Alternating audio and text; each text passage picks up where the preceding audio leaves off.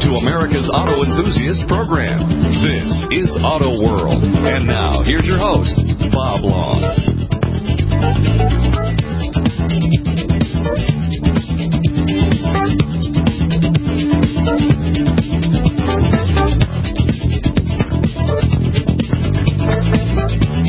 Yes, sir. We are live all across North America, and we thank you so much for joining us here as we bring you all the latest automotive news, new and used car reviews. We talk about restoration. We talk about auctions. We talk about technology. And joining us in this hour of the program is one of our regular contributors. He is the man behind TheLubePage.com. That's right. Dan Watson will be joining us as we run down some of the questions that have been sent to us over the past week or so. And don't be a stranger. If you have a question during the program, or if you have a question anytime during the week, that can help you out as well.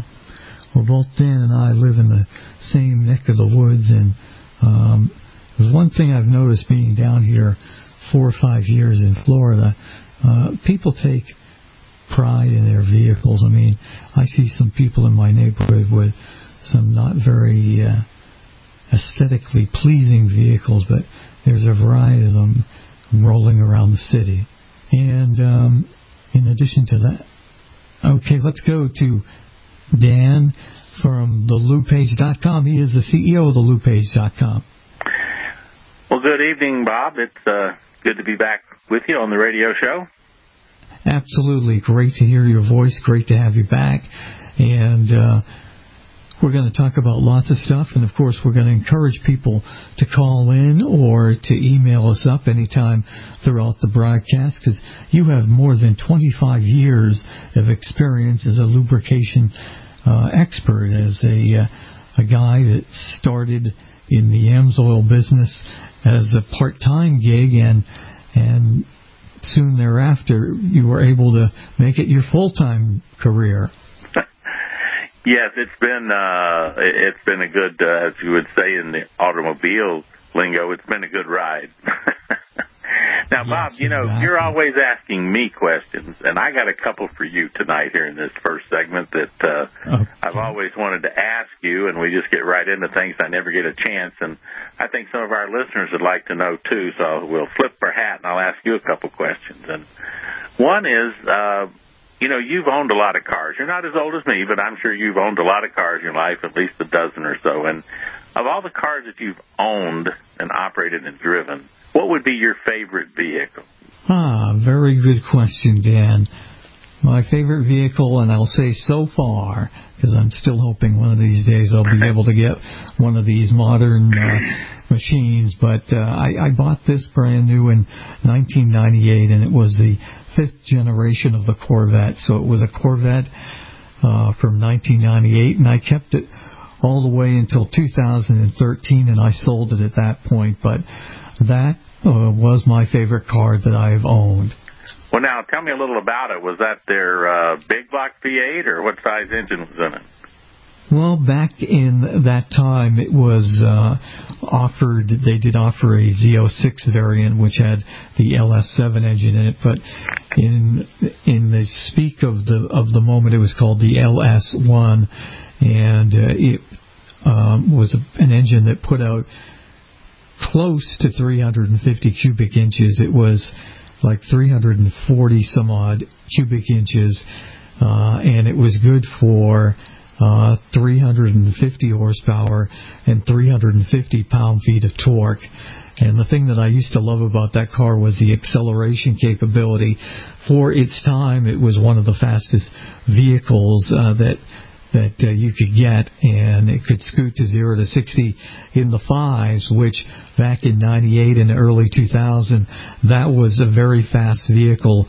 And I drove this vehicle year-round, even in Boston, even though I was getting press cars all the time, which some of them were much more snow-worthy. I can attest to the fact that if you equip your Corvette with, I would say, especially the fifth generation, the sixth generation, and the seventh generation of the Corvette, which is the current one that's out there now, if you put proper snow tires on the vehicle, despite the fact that it is rear-wheel drive, and despite the fact that it's putting a decent amount of horsepower down, it is a vehicle that can be driven in the snow. And I remember fondly once driving on Route 9, which is a highway that goes from Worcester to Boston. It's kind of a two-lane, both ways, divided highway, not a modern superhighway like the Massachusetts Turnpike. But I remember one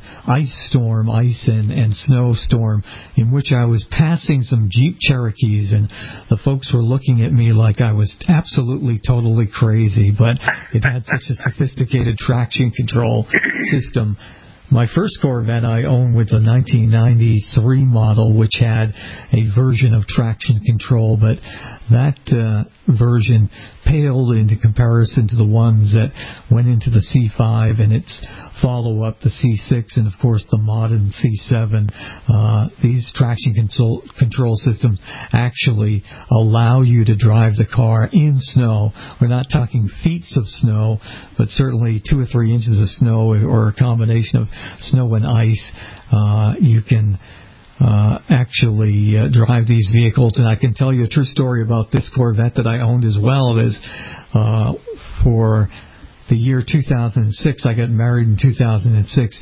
I actually bought a Christmas tree home inside that vehicle because it had a huge cavernous area, cargo space. It was actually bigger than the trunk of the Chevrolet Cavalier, and it was a hatchback design, and so you could stuff lots of gear in the back of that vehicle. And loving music, it had a 12-disc CD changer, which was great fun for me, as you could mix a CD in the dashboard along with 12, which were located in the cargo hatchback area of the trunk. And it had the run-flat tires.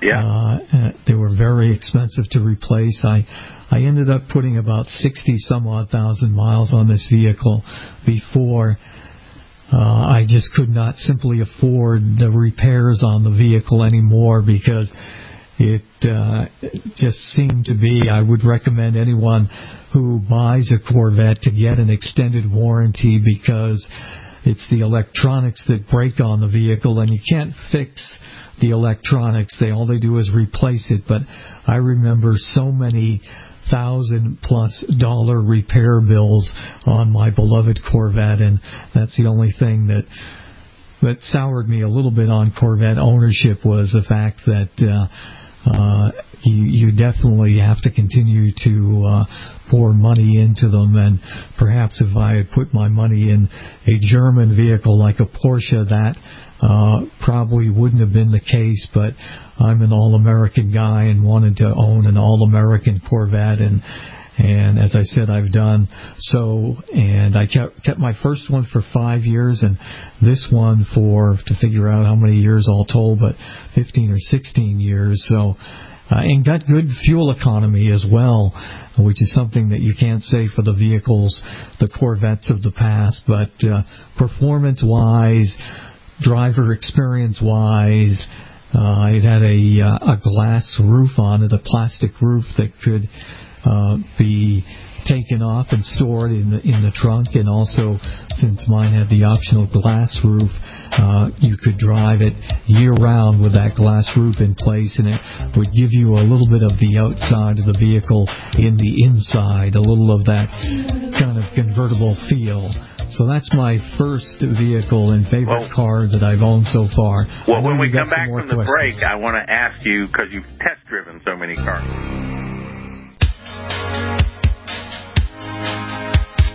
Broadcasting from the middle of Corvette Boulevard and Stingray Avenue, this is Auto World with your host, Bob Long. Welcome back, everybody. Dan Watson, CEO of The Lube Page, is with us, and he's turning the tables on me and asking me some questions. We're having a little bit of fun, and we will get into all of your oil questions and lubrication questions upcoming. But this is fun, Dan. Keep them coming.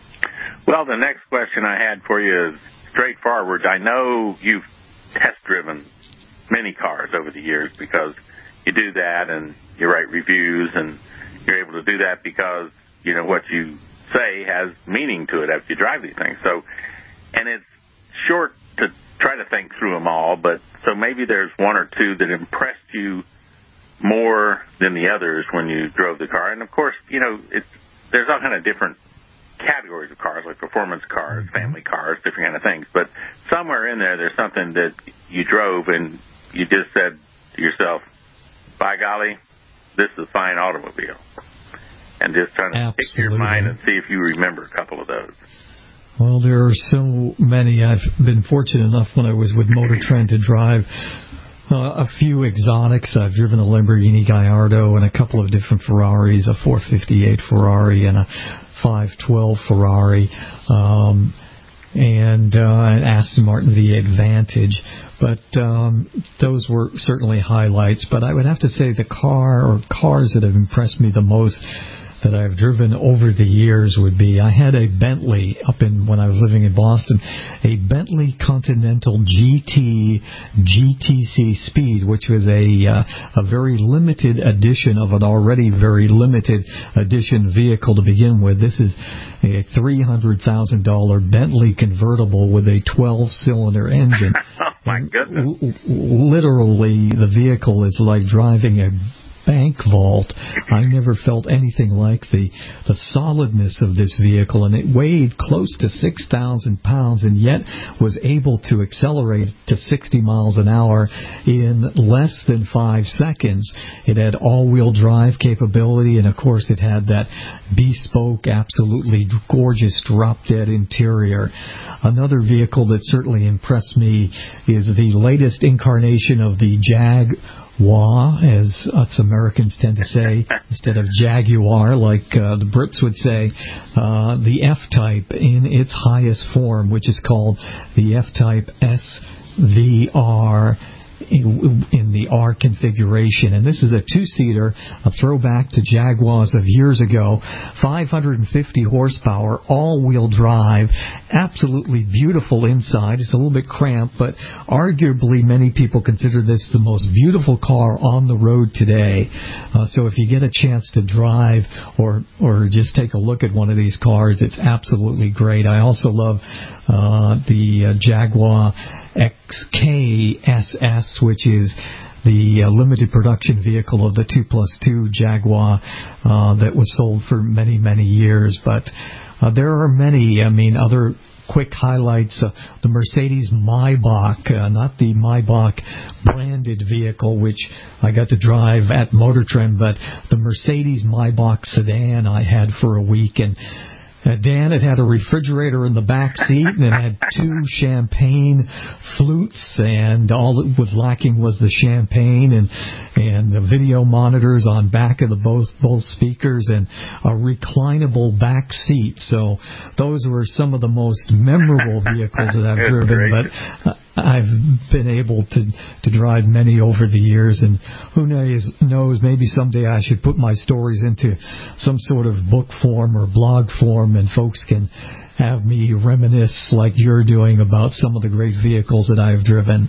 Well, I think sometimes you should add more of it into the end of the show, because it's interesting and it tells a tale, and those kind of things. I think the listeners like to hear this stuff because it gives them some historical, you know, concept of what you've been doing all these years, and some idea of what the host is all about, because you've got quite a history in the automotive industry as far as driving cars, talking about cars. You've been doing this for a long time. Yeah, no, I sure have. The time has flown, but I have been doing it for quite some time, and got to drive some of those very rare vehicles when I was at Motor Trend. Also got a chance to very briefly drive the Ford GT supercar, the 2005-2006 supercar, the Porsche Carrera GT, which is a V10 mid-engine Porsche with 600 horsepower and a manual gearbox, and also got a chance to drive the Ferrari Enzo, which was the $1 million Ferrari, which wasn't loaned to us by Ferrari. We had to talk an owner into loaning us his car so we could do instrumented testing on it, with the promise of giving him 4 brand new tires, and brand new tires for a Ferrari Enzo cost several $1,000 a piece. So I've had my chance to drive lots of test cars, and presently I'm not getting them every week, but I look forward to, in the not too distant future, to hopefully getting them back every week, because like you say, it does give me a really great industry perspective as to, you know, what a regular vehicle, you know, a Mazda 3 or a Ford Focus or a Ford Fiesta or a Chevrolet Tahoe or a Chevrolet Suburban feels like for this model year. And I'll take your advice, Dan, and integrate more of that into the broadcast. Yeah, I think you should. And you know, when I go places, when I fly, I try to rent a car that's different than something that I drove the last time, just to, for the difference, mm-hmm. What's it like, right? And not too long ago, I drove a new Ford Fusion.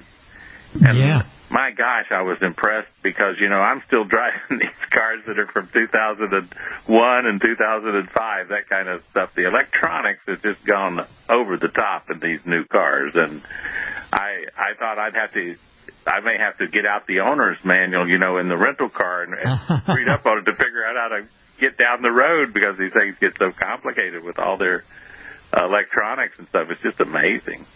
Yeah, great technology the Fusion has, and available in hybrid form and plug-in electric hybrid form as well. And you've got a car that has the face of a little bit of Aston Martin. Ford at one time owned Aston Martin, and the Fusion has been a good success. And I hate to see Ford getting out of the passenger car business. They're going to continue, of course, to make the Mustang, but what they're doing supposedly in the not-too-distant future, they're going to discontinue all traditional cars. The only car you'll be able to buy from Ford is the Mustang, and they're going to focus on SUVs and crossovers and trucks. And growing up in a Ford family, that really pains me. I have a problem with that, Dan. Well, and the same thing I saw where GM is, they're going to discontinue 6 models, which of one is the Chevy Cruze, which surprises me because I thought that car was rated by one of the magazines as one of the best small cars made in North America, and all of a sudden, but it's the same thing. They're saying that I think what it really is, they're saying, hey, we don't compete well with the Japanese in this area. We need to move to what we do well. Exactly. You hit the nail on the head. And when we come back on the other side, we'll get into your questions. 855-660-4261. That's your gateway to talk to myself, Bob Long, or Dan Watson, CEO of The Lube Page. Give Mackenzie a call right now. I'm Bob Long. And now, back to the show with the highest octanes, Auto World, and your host, Bob Long. Dan Watson is with us, the CEO of The Lube Page, TheLubePage.com. Dan is the most knowledgeable man that I know of in the entire world when it comes to lubrication. He's been a lubrication specialist for over 25, certified and pasteurized and homogenized. He has got all the credentials, and he knows all there is to know when it comes to lubrication, and when it comes to not only what to put in your car, but also in your ATV or your boat. So don't be a stranger. Please send us your emails, send us your texts, send us your questions any way you would like to, and also don't be a stranger. Call us up at 855-660-4261. And we got a first question from Huntsville, Alabama, where we're heard on a number of stations in the great state of Alabama. And this one says, Dan, can I run diesel oil in my gasoline pickup truck? I have a gas truck and 2 diesel trucks, and I'm looking for one oil for all. And that seems like a very logical question, but Dan, you've got some important facts to tell Dan. Well, it is It's a good question because I run into this all the time with people with a small fleet, and they've got some diesel and some gas-operated trucks, and they want to know, can't I just run one oil in here? What's the problem? And if you do need to run the one that's certified for the diesel, because you can cross that over to cover most of the gasoline requirements, but an oil that is just a gasoline-rated engine oil does not necessarily qualify for a diesel application. There's some different additives, the way that you blend the additives into the oil for that difference of that byproduct of combustion coming out of that diesel than what you have out of a standard gasoline engine. Now, that being said, the first problem you run into these days is whether you can use the same viscosity or thickness of oil in both the diesel and the gasoline application. Now, if they're new diesels, it's easier to do because a lot of new diesels now are saying to use 10W30 or 5W30 diesel engine oil, whereas for years the flagship was to use nothing but a 40-weight oil, 1540 or 10W40 weight oils as a diesel engine oil, but with better fuel-air mixture control with turbo diesels and higher performance injectors and so forth, we're able to not worry so much about fuel contamination thinning the oil, so we can drop down to a 30-weight oil. Excuse me. And when doing that, what you have to look for is that the diesel oil carries the necessary API rating for gasoline for your gasoline engines. For example, right now the current API classification is SN, as in Sam and November, SN, and the current diesel classification is CK4. So if you've got both those things on that bottle of oil, then you can use them wherever that's required. That's what you have to look for to make sure it's there. That oil would satisfy the gasoline SN, and it would also satisfy the diesel CK4. So you want to look for those on the information that's listed on the bottle and make sure they're there. And then after that, you're trying to find a compromise of where you can operate with thickness of oil. You might have some gasoline truck that says that you got to run 5W20. You can actually run 5W30 in that truck without any difficulty, unless there are some kind of times you couldn't, but most of the time you can. So you might be able to run a 5W30 heavy-duty diesel oil that also qualifies as an SN gasoline engine oil, and away you go. But again, I'll say this before we drop from this question. Most oils that are strictly rated gasoline won't qualify to go into a diesel application. So you just got to be careful of that. Very good advice. Our telephone number is 855-660-4261. I know a couple of people have called in and given some questions to Mackenzie, and we'll get to those. But we'd love to talk to you live and in person. Don't worry about talking to either myself or Dan. We're going to help you out. So take advantage of this wonderful opportunity, 855-660-4261. Monty wrote us from Lakeland, Florida. And he has a bass boat with a 150 Evinrude outboard motor. This motor comes with the ability to use petroleum, but has a switch to use synthetic. Synthetic is recommended. Will I hurt the engine by using petroleum? Another great question. These Evinrude E-TECs are really space-age technology. These are fantastic outboard motors. They probably save the outboard industry because the technologies that they use meets all the California Air Resource Board pollution requirements, so they're very, very clean-running engines. And I would stipulate they're very, very clean-running engines when you use the synthetic setting. When you use the petroleum setting, they won't pass the California Air Resources Board requirements because they put out too many hydrocarbons. Why is that? Well, that's because what these motors are doing is automatically mixing the lubricant, the oil, into the gasoline at ratios needed to provide proper lubrication for the engine.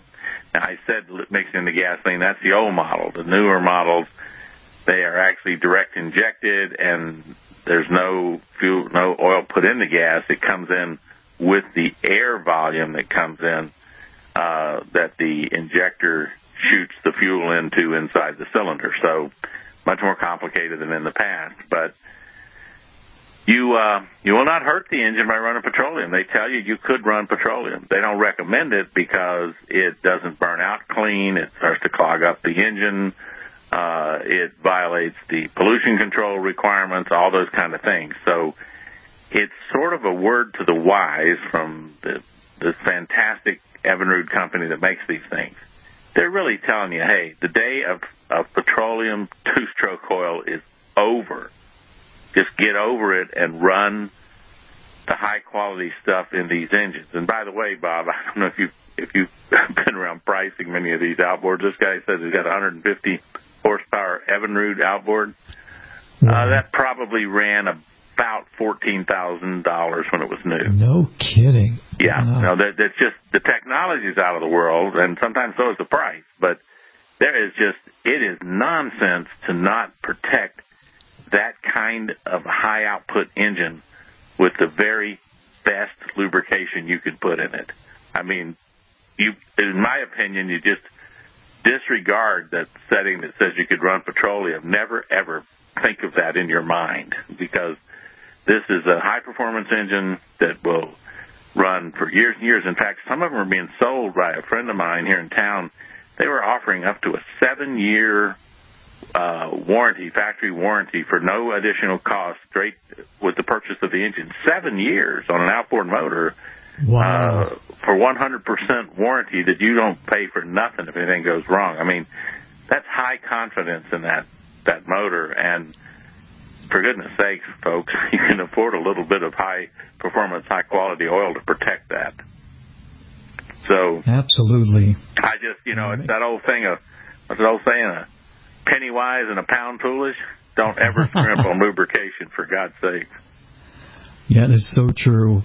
We got a question from Jimmy in Arkansas, and this is an interesting one. He has a swamp buggy, and you'll have to explain to folks what is exactly a swamp buggy. And it's equipped with a Chevrolet 454 big block engine. Love that engine. It's old-fashioned with a Holley four-barrel carburetor. He says he pushes it very hard and wants to know what AMSOIL you would recommend. Well, number one, let's explain to you what a swamp buggy is. The swamp buggy is usually the frame of something. Maybe you would have a Ford pickup truck. Well, they got the music coming in. We'll explain this in detail when we come back from the break. Yeah, when we come back, 855-660-4261.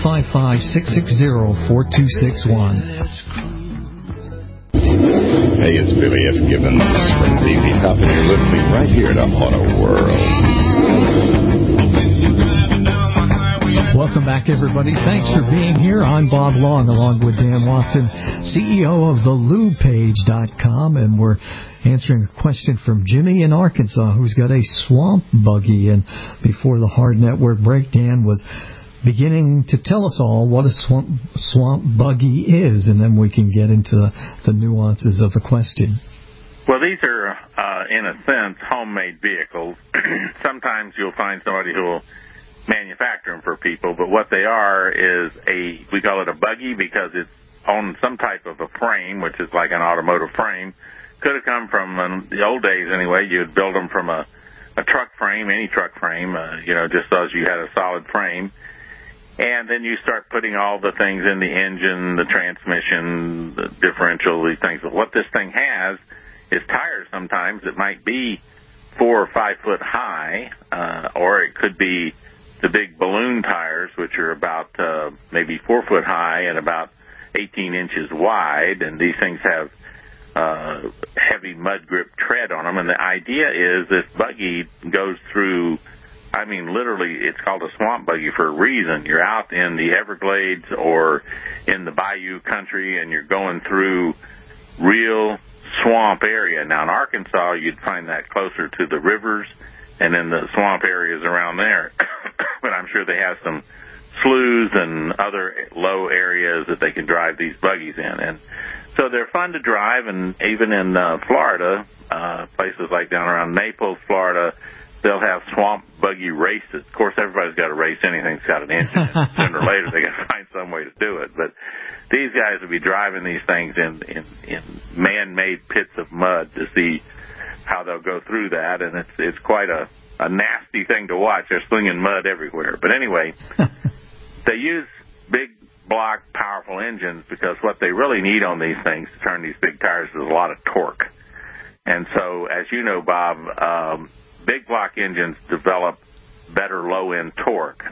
Smaller cubic inch engine, you have to get your horsepower and your RPM up. You have to have the RPM up maybe to 3,500, 4,000 RPM to start developing really good torque. Well, a 454 will be developing pretty good torque around 2,000 RPM. It'll be really ready to move those big wheels with the torque it developed. So that's why we see the big block. And 454s, and I think in the past 464s, those are favorites of those kind of engines. Smaller swamp buggy might have a 350 Chevy or a 350 Cleveland, those types of engines available. But when you look at this one, you can tell that it's designed for power carburetor and Holley of all things. So this thing has probably got plenty of power when you open those two back barrels and flood it full of fuel. I imagine it will really push out some power. Now, you're talking about the oil for it, and even though it's a big block and it's got a lot of power, we have to remember it's a Chevrolet engine, and they pretty much are set on 30-weight oils for Chevys.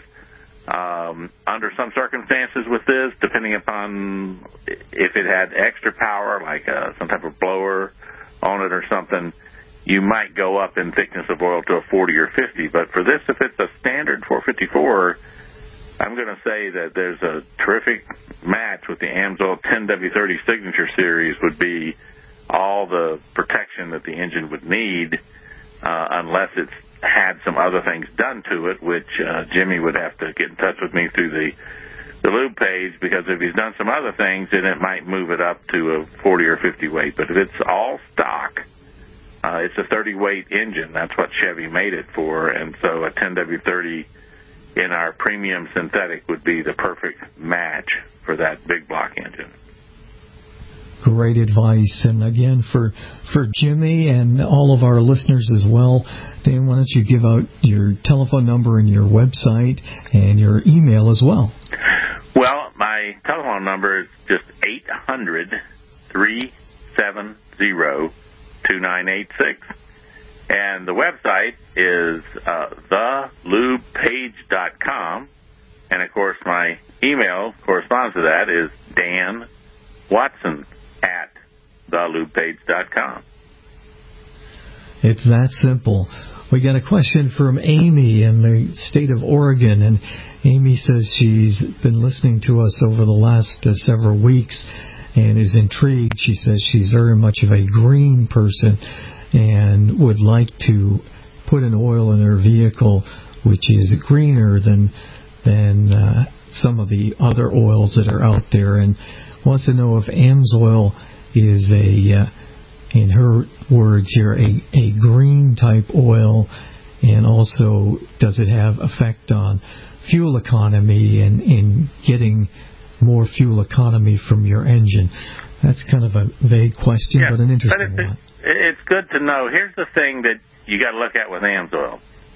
AMSOIL is a one-year, our Signature Series is a one-year or 25,000-mile oil. Let's say you're high mileage and you drive those 25,000 miles.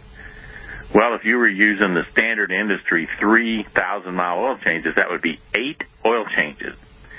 So you would have 40 quarts of waste oil created that year by doing normal petroleum oil changes. Or you could have 5 quarts of AMSOIL as so-called waste oil. Now, looking at what we do in the environment and how we treat waste oil and whatever we do with it, having 5 quarts of waste instead of 40 quarts of waste is a pretty green option. In other words, we're reducing the amount of this product that will go through in order to lubricate the engine. And the Result of that is that we put less oil into the recycle business and less oil to deal with that has been used motor oil. I think that's pretty green in itself. Now, the next aspect is we look at fuel economy. A high-quality synthetic like AMSOIL produces anywhere, give or take a percent, of about a 5% difference in fuel economy on average. So what that means is that if you normally were going to use 500 gallons of fuel in a year, you would use 25 gallons less. Okay, so here we go again with less fuel used, less emissions, all right? And the other part about it is that most of the high-performance synthetic oils like AMSOIL Signature Series are made from natural gas, which we give natural gas credit as being a more of an environmentally friendly product than its counterparts in crude oil. So I think it is moving in the right direction. Now, some of the synthetic oils that are purely ester-based are biodegradable. So, again, what happens with the motor oil, you can't call it biodegradable and get away with it because it gets contaminated by all the things that come in touching it from the internal combustion engine. So you really couldn't dispose of it as a completely biodegradable product. But in fact, since if it does get into the environment, the petroleum side or the hydrocarbon side of it would be biodegradable and would disappear, but could leave some residue from the additives in gasoline or something that would have gotten into the oil. So we don't say that you can go out and dump it on the ground as biodegradable, but a biodegradable oil is rated by the EPA as something that within what's called 5 half-lives will disappear, okay? And that's a term that's kind of funny to understand, but it has to degrade at a certain rate. If it does it at a certain rate to where it disappears, then it's considered biodegradable. So that's the best I can put up right now. I can also say that that's great. Other lubricants like transmission oils and gear lubes, since they last anywhere from 3 to 8 times as long as petroleum, they are environmentally friendly by producing considerably less waste oil across the board. Excellent, and I'm sure that will make Amy feel a whole lot better. We'll see if we can squeeze in a question from Art in California, listening most likely on our Fresno station. The question Art has is, what is the best fuel additive for cleaning my direct injected gasoline engine? Well, you know, the answer you're going to have to say to that is you can clean the injectors, and you can clean the cylinder out some, but you can't clean the backside of the intake valve, okay? That's the direct injected engine. None of the additive comes in the airstream with gasoline, so it can't clean the back seat of the intake valve. However, AMSOIL makes a product called Performance Improver, and it is extremely aggressive at cleaning all the carbon out of the cylinder, off the top of the piston, so it'll do a good job of decarboning the inside area that it can get to. But again, you can ask any of the manufacturers of direct injected engines. There's nothing that will clean, that you can put in the fuel that will clean the intake valve. The manufacturer has to do that at the dealership. Great words of advice from Dan Watson, CEO of The Lube Page, TheLubePage.com. That's your destination. Dan Watson at TheLubePage.com. Dan, time just flew here this week. Thank you for your time. All right, Bob. See you next time. Sounds great. That's going to do it for this hour.